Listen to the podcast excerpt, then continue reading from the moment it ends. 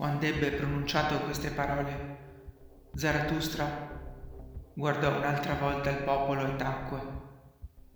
Ridono, disse nel suo cuore. Essi non mi comprendono. La mia voce non è fatta per i loro orecchi. Bisogna dunque spezzar loro prima gli orecchi affinché apprendano a comprendere con gli occhi. Bisogna far dello strepito come i suonatori di timpani e i predicatori della penitenza? O forse non prestano fede che a chi balbetta? Essi possiedono qualche cosa di cui vanno superbi, ma come chiamano mai questa codesta cosa? La chiamano educazione, la quale li distingue dai pastori di capre. Perciò odono malvolentieri la parola disprezzo usata contro di loro. Parlerò dunque alla loro superbia. Dirò loro di ciò che è più spregevole, cioè dell'ultimo uomo. E Zarathustra allora disse al popolo così. È giunto il tempo che l'uomo si proponga una meta. È giunto il tempo che l'uomo getti il seme della sua più alta speranza.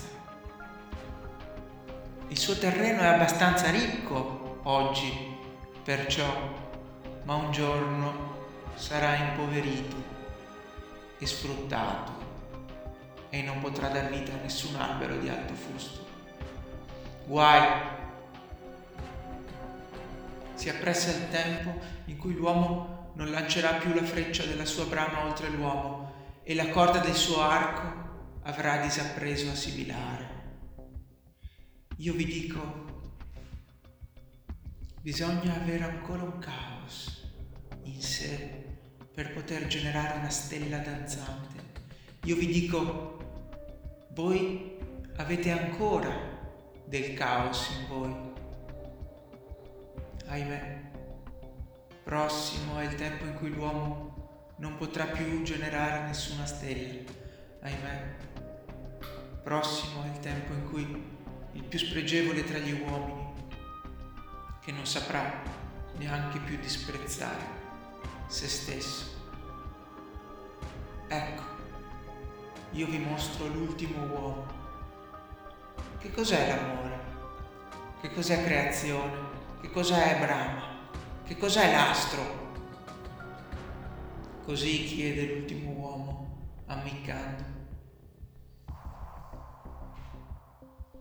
La terra sarà allora divenuta piccina e su di essa saltellerà l'ultimo uomo che impicciolisce ogni cosa. La sua razza è tenace come quella della pulce. L'ultimo uomo vive più a lungo di tutti. Noi abbiamo inventato la felicità, dicono ammiccando gli ultimi uomini.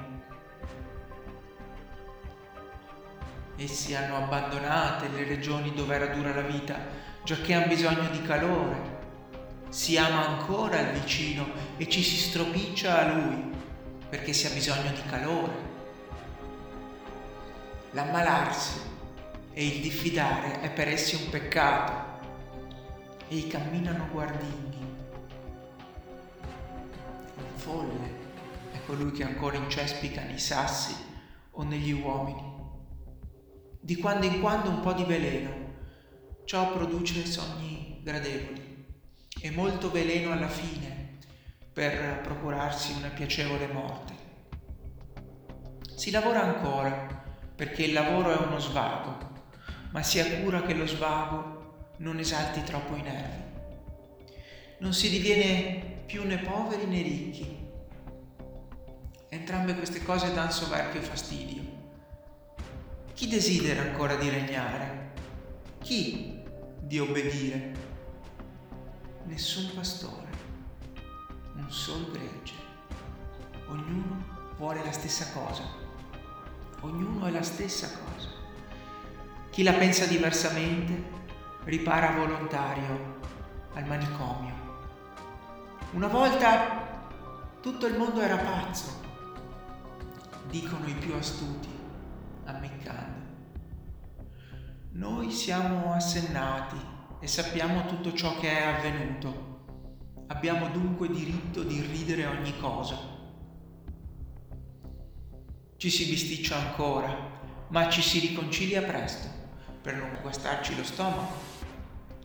Si hanno i propri svaghi del giorno e quelli della notte, ma si tiene in gran conto la salute. Noi abbiamo inventato la felicità, dicono gli ultimi uomini ammiccando.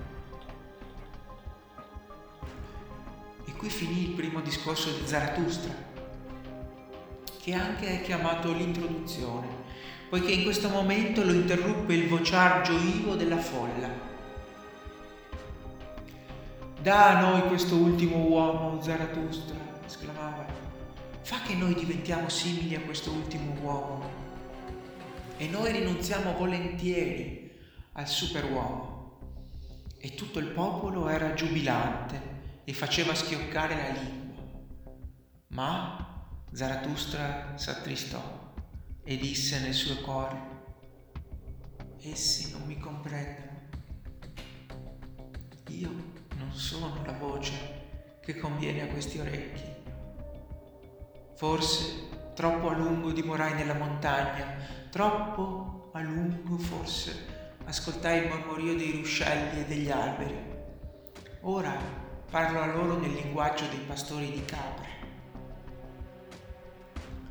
Serena è l'anima mia, come la montagna nel mattino. Ma essi pensano che io sia freddo, essi mi scambiano per un buffone